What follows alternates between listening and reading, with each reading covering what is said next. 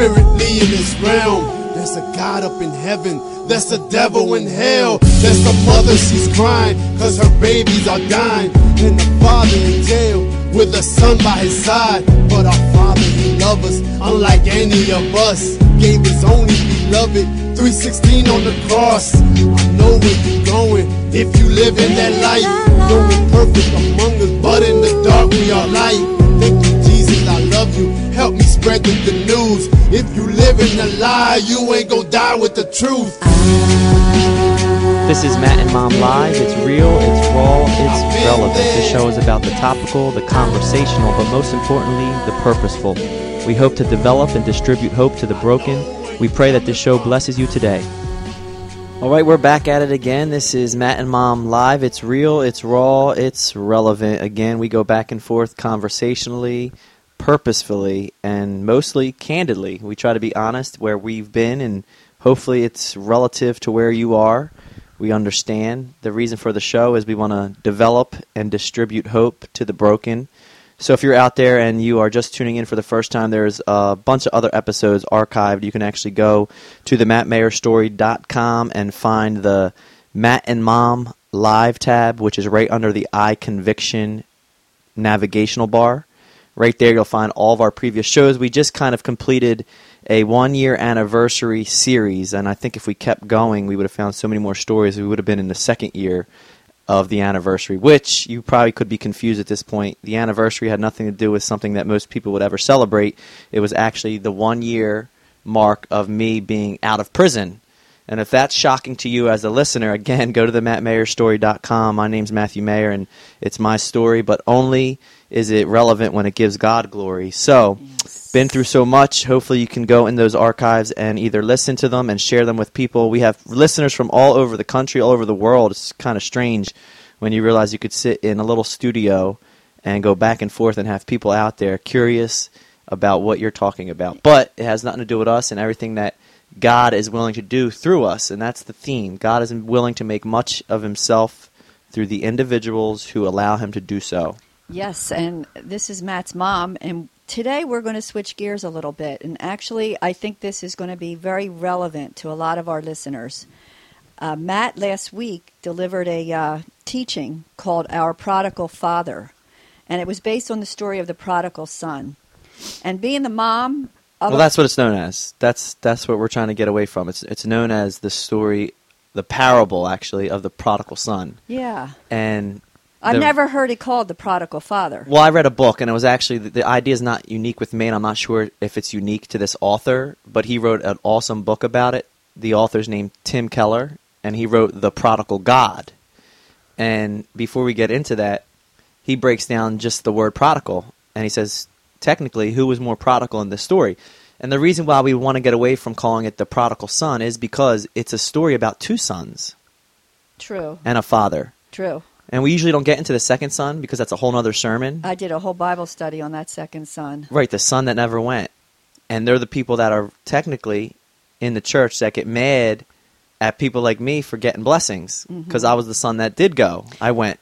Well, I'll tell you, as a of someone from a family of seven, I was also the good son, the good daughter.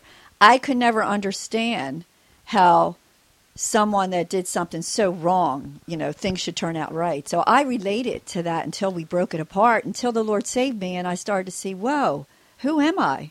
We are all born sinners. We are all corrupt. Whether we think our good works are good works, they're not. Right, the- so in this actual story, it's one of three that Jesus tells us in one parable.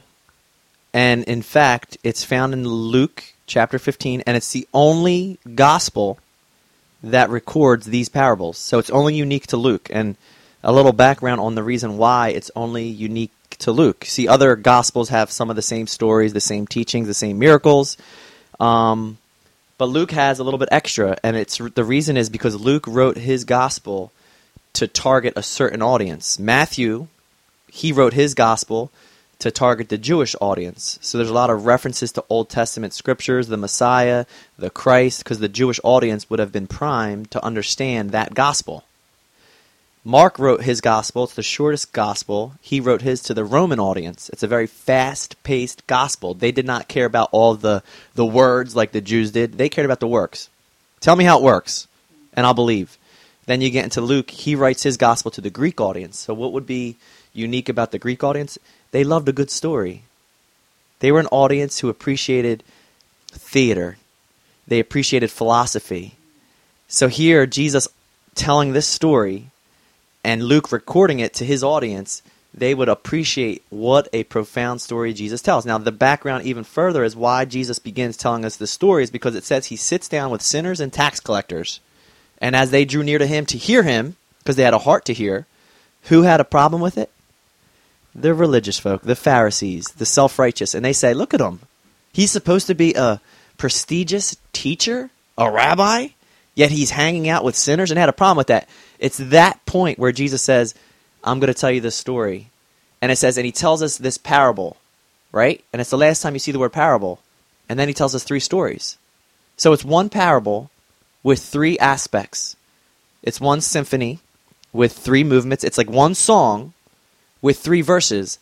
The first verse, the first movement, the first aspect deals with the good shepherd, the shepherd that leaves the 99 and goes to get the one. That entire story is basically a picture of Jesus. Then you get into the woman who lost her coin and she frantically searches the house to find it. That's a picture of the Holy Spirit. And then he tells this final story of the, the father who had two sons. And it's a picture of the father's love, the grace and mercy of the good father. So, right there, you have three in one, the triune God, and it should actually be called the parable of the character of God.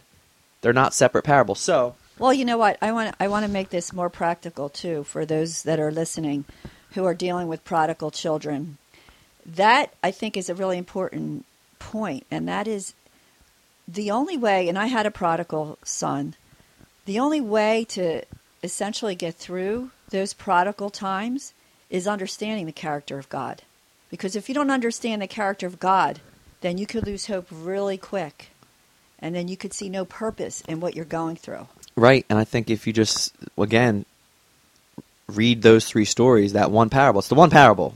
Read how Jesus would leave the 99 to go get the one. So the one never goes too far. Jesus always goes farther.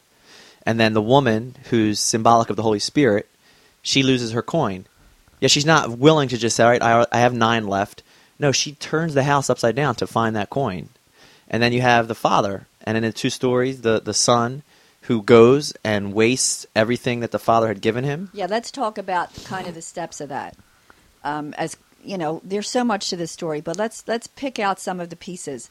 First off, he goes to the father and asks for his inheritance, and essentially, what does that mean?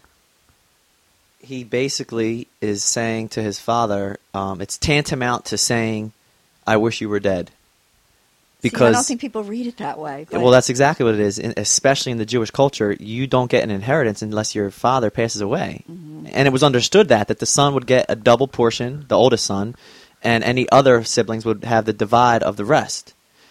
Now here, the youngest son is saying to his dad, "I want what is due to me after you die." Mm-hmm. Now imagine the father's still alive, and he's saying, "Wow, you basically only want what I have, and you don't want me."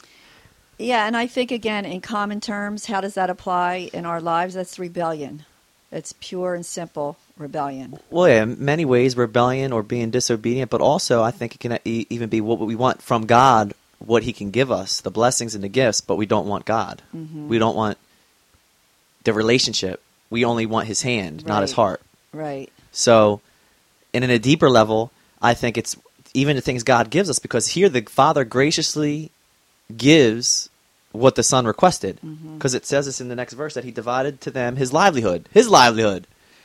And I think there's so many things that God gives us, whether they're gifts or resources or or opportunities, and we take them and we go out into the world and we use them for our own namesake or our own glory. Mhm. And God willingly and graciously gives them to us, and we're supposed to give them back to Him as a sacrifice. So I know from my own life all the gifts that God gave me, and you know, even in sports, if you want to talk about soccer, it was very easy to me. And I think even Anthony, your other son, my older brother, who played pro soccer, but he had to put every ounce of his being into that sport, didn't he? Yes, he did. And he used to get mad that I would walk out into the field and in such a complacent yet composed way still do better than most people. right, because you had more natural talent than Anthony, and Anthony had to work on it. Right, so, and so he appreciated it more because I think sometimes whatever you don't work for, do you really value it? exactly. So that's the point of God giving me that gift and me not using it the way I should have. I took it into the world and as opposed to glorifying God with the gift, I glorified myself. And what happens to the prodigal son who leaves and takes the father's inheritance? He wastes it. So you can waste what God has given you. And yeah, that is a form of rebellion. That's a form of disobedience. And at the end of the day, you're going to find yourself in a point where this son finds himself. Your setting may not look like his setting, and it may not have looked like my setting, which was ultimately prison. But you're going to find yourself, and you're going to be um, at the bottom of the barrel, hitting rock bottom, asking yourself, "How did I get here?" And you know what, Mom? It may not even look the way people imagine. It could look like a successful businessman who finds himself in a hotel room on a weekend, though his wife's at home, and he's contemplating adultery. Or he's already gone to that point and he's beyond it. And he's sitting there saying, What did I just do? Because you chase something like this son, he's chasing a, a wind that takes him into the world for satisfaction and fulfillment. And after you get there, it's called the pleasure paradox. You think it's going to fulfill you, and ha- what happens is it drops out from under you, and it causes more pain than you thought. And it's like, wow. That's why many people they set out to do something that is going to be pleasurable, and then it turns around and it betrays them, and then there's a feeling of betrayal and pain. I even think that it doesn't have to be so drastic as those, once again, those overt sins of adultery, of, um, you know, drug abuse. It could be just that you have exchanged your first love of God for worldly things.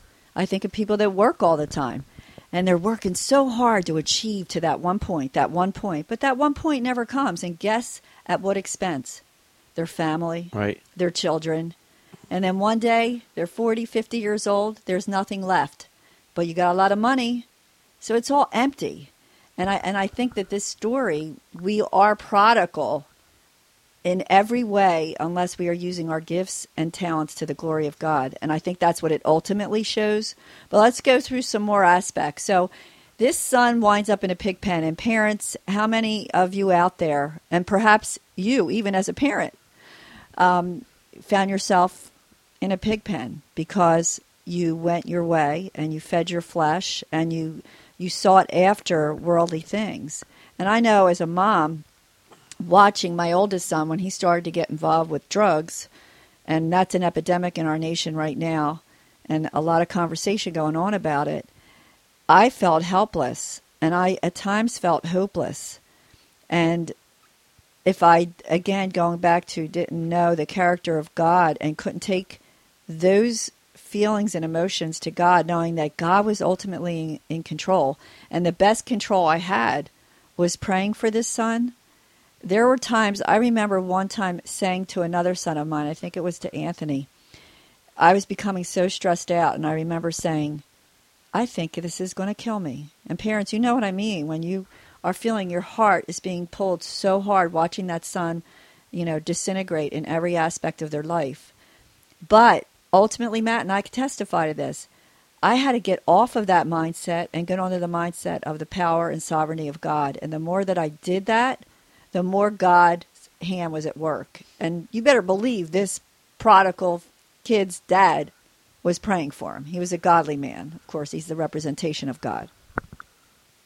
Sure, the father in this story, the son goes out, he finds himself in a far country, and it says the only reason we call it the prodigal son, which I don't believe is sound biblically, is because it says he wasted his possessions with prodigal living. So we take that word prodigal and we say he was the prodigal son. And what I love about Tim Keller, the author of The Prodigal God, and, and where I got our prodigal father from, is he breaks down a definition of prodigal. It is this wastefully extravagant, spending resources freely and recklessly, having or giving something on a lavish scale. I like the first one, wastefully extravagant. So you realize the son was wastefully extravagant, probably wasted all of the money, the inheritance, The friends that were in the city were loving him when he had it, and they left him when he didn't. He finds himself in want, and it says there arose a great famine in the land. So now he's got no resources left. He can no longer be the man out in the city. He finds himself linking up with a man or a citizen of that country, somebody in that world, and they put him to work in their fields, and it was a pig pen. So, several things going on here. He was prodigal, wasted all he had, finds himself at the bottom in a pig pen. To Jewish audience that were listening to Jesus tell the story, that was something that was just so shocking. Offensive. Yeah, because he's dealing with something that was considered to be the most unclean animal, the pig. And it tells us that he would have gladly filled his stomach with what he was feeding the pigs, the pods, but he couldn't. And you say, why wouldn't he? Because he was feeding them the food. Why didn't he eat it himself? He couldn't because the food that he gave the pigs was undigestible to humans. And you know what he resorted to? It tells us that even though he begged, no one gave him anything. He resorted to begging. How long did he do it? We don't know. Now, at this point, do you think the father heard about how his son was doing in a far country? Well, again, it's a parable with three aspects. So the story is a story. So we can conjecture and insert what we think this father was thinking and perhaps what even happened. Would the father, who owned a huge estate, a prominent man, would he have heard about the state of his son? And we have to say yes. He probably did hear that. Hey, you hear your boy? He's working at a pig pen. He's lost it all. And you know, to go a step further, I've taught this in Bible study, and I say to the parents because I see all the time we have the tendency as parents, we think out of love to fix and correct and to help these kids that are, are of ours that are troubled or going through troubling times. But this father had such resources, Matt, that he easily could have sent somebody out to check on him. We don't see that in the story. We see him always waiting, always watching, but we don't see him moving towards the situation. And I think that's an important point for parents. Um, when we try to get help to our kids before they're ready to actually receive the help, then we've done them more harm than good. Uh, I can't tell you how many moms I've sat with that have said, you know, I went and I gave him the money he wanted and I bailed him out. And I said, but you know what? He hasn't hit rock bottom. That's when you see God the most clearly. You know that from your story. And I know it as a mom with watching John, your brother. So I think it's important to say that the father was patient. Long suffering. Yes. Because he suffered, and that would have been grievous to him to hear of his son, his youngest boy, doing so terribly, and he could have bailed him out, but he didn't. And yes, he waited, and we get to a certain part in the story where we we know how long he waited or why he waited. But before we get there, the son has his own type of realization of where he's at and how far he's fallen because it says when he came to himself and he realized he looked around and said, "How did I get here?" You often have to think and wonder, where was he throughout that journey? And maybe you can relate to where were you? And you can look back and say, how did I do those things? Or how did I talk like that in the world? Mm-hmm. How was I so off? And you were outside of yourself. But when you come to yourself, it's a form of repentance. You change your mind. He looks around. He says, I would be better off as a slave in my father's house than as where I am. I'd be eating better. I'd be living better. And he comes to the conclusion that this if I go back and say to my father, I've sinned against heaven, which he understood at least that much, that he sinned against God first, and I've sinned against you, Father. I'm not even worthy to be called your son. I understand that, the consequences of what I've done. I'd rather just be a slave if you'll receive me back. So he humbled himself. It's humility. And that's true repentance, Matt.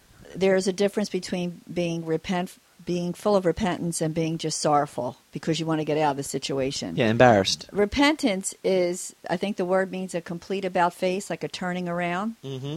And that's what that is. It's not like, you know, maybe I'll just go back and, and figure out how to use more of his resources. Or, no, it was like, I will be a slave. I am no longer worthy yep. to be called your son. So he, he came to that realization. And I think everybody, you know, in life, when you come to yourself, I really do believe that's the moment where you truly become born again and you understand. Because again, I don't want people out there that have the good life. You know, you do really good. You've never done anything wrong. You you know, you're upstanding. You've you know, follow what you think are the 10 commandments. Maybe you go to church every week.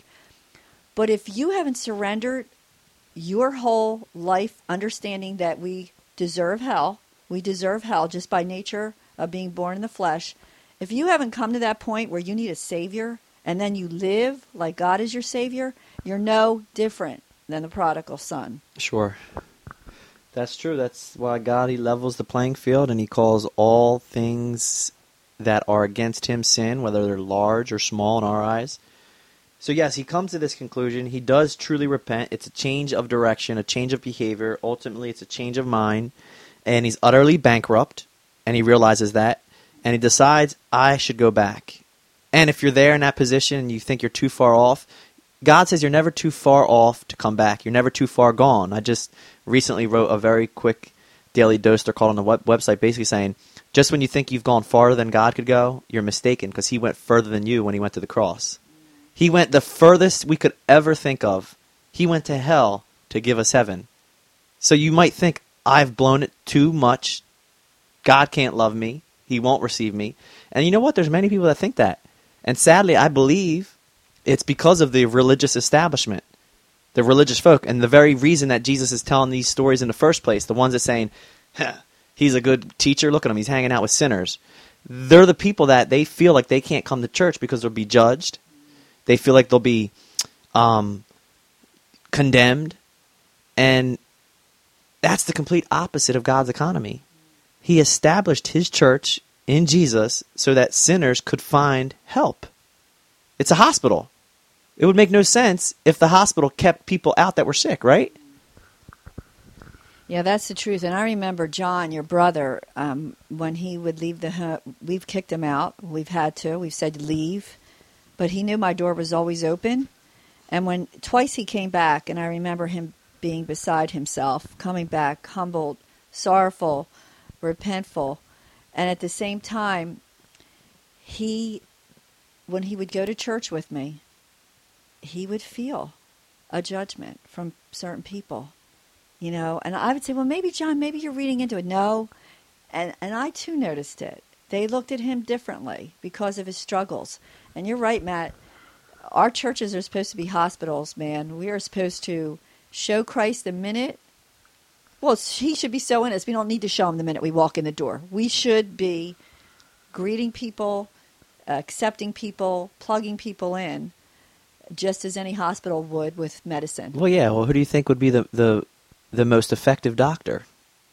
one who's been a patient One who's been a patient, one who understands. hey understands. i got that answer right That's right. One who understands what it feels like to be a patient. And when people walk in, you should have already understood what it felt like to be a patient. And now you're greeting somebody who's in your position and you're inviting them to become the doctor. And that's actually what the word hospitality means. We get our word hospital from hospitality. It means to be a lover of strangers. Think about that. A lover of those you don't even know. It's easy to love people you know, but to take it a whole step further, that extra mile that Jesus invites us to walk, it's to love those you don't even know. And I do know that at our church at Coastal Christian, that's the one thing that you will get when you walk into our front door. You will be greeted, you will be welcomed, and they've created such an environment down from the head pastor, which is a man named Matt Stokes, that allows everybody to come as you are, come experience God. And that is the essence of this story, what we're talking about. It is our prodigal father. Um, we will get to a point where we understand we can never be more prodigal than him. But for today's time in our show, we hope we gave you a little bit of a taste of this one parable with three aspects. We're highlighting the third aspect of that third story that deals with a father with two sons. And wherever you are, if you are the father or the mother and you're dealing with a wayward son or rebellious child, what are you doing? Are you trusting in God? Are you allowing that son to realize it on his own? Or are you enabling them? Are you intervening and intercepting their rock bottom experience, which is the only element that will really change their heart and mind? And and I know that has to be hard. And luckily we're sitting here with a woman, my mother, who's gone through it twice and even you know, twice on a grand scale, but all those times in between those experiences where you had to watch your children go off and there was nothing you could do about it. So we will continue the next episode in the same thread. We appreciate your listening in this podcast. Once again, this is Matt and Mom live. Please do us a favor. Um, comment on these shows. Let us know if you are getting anything out of them. Share them. Let people know that there is hope in Jesus Christ. We like to end all shows reminding you that the clearest testimony you have isn't the one you share with your mouth verbally that people can listen to. It's the one you live visually that they can see. And Psalm 46:10, be still and know that He is God in control. Thank you, and we look forward to tuning it back in next week. Bye.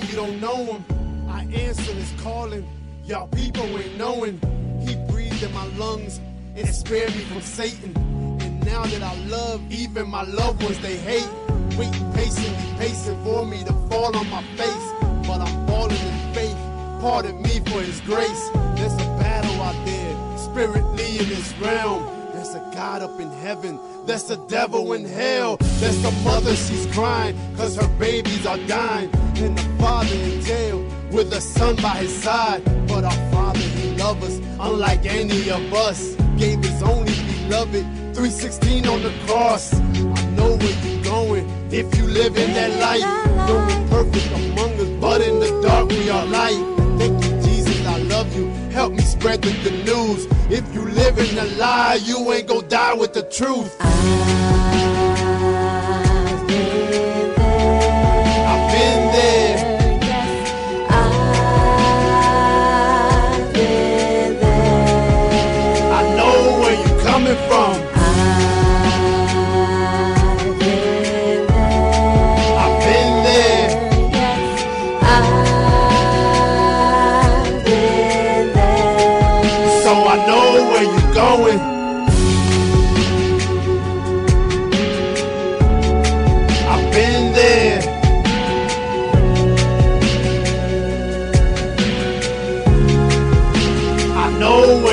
coming from. I've been there.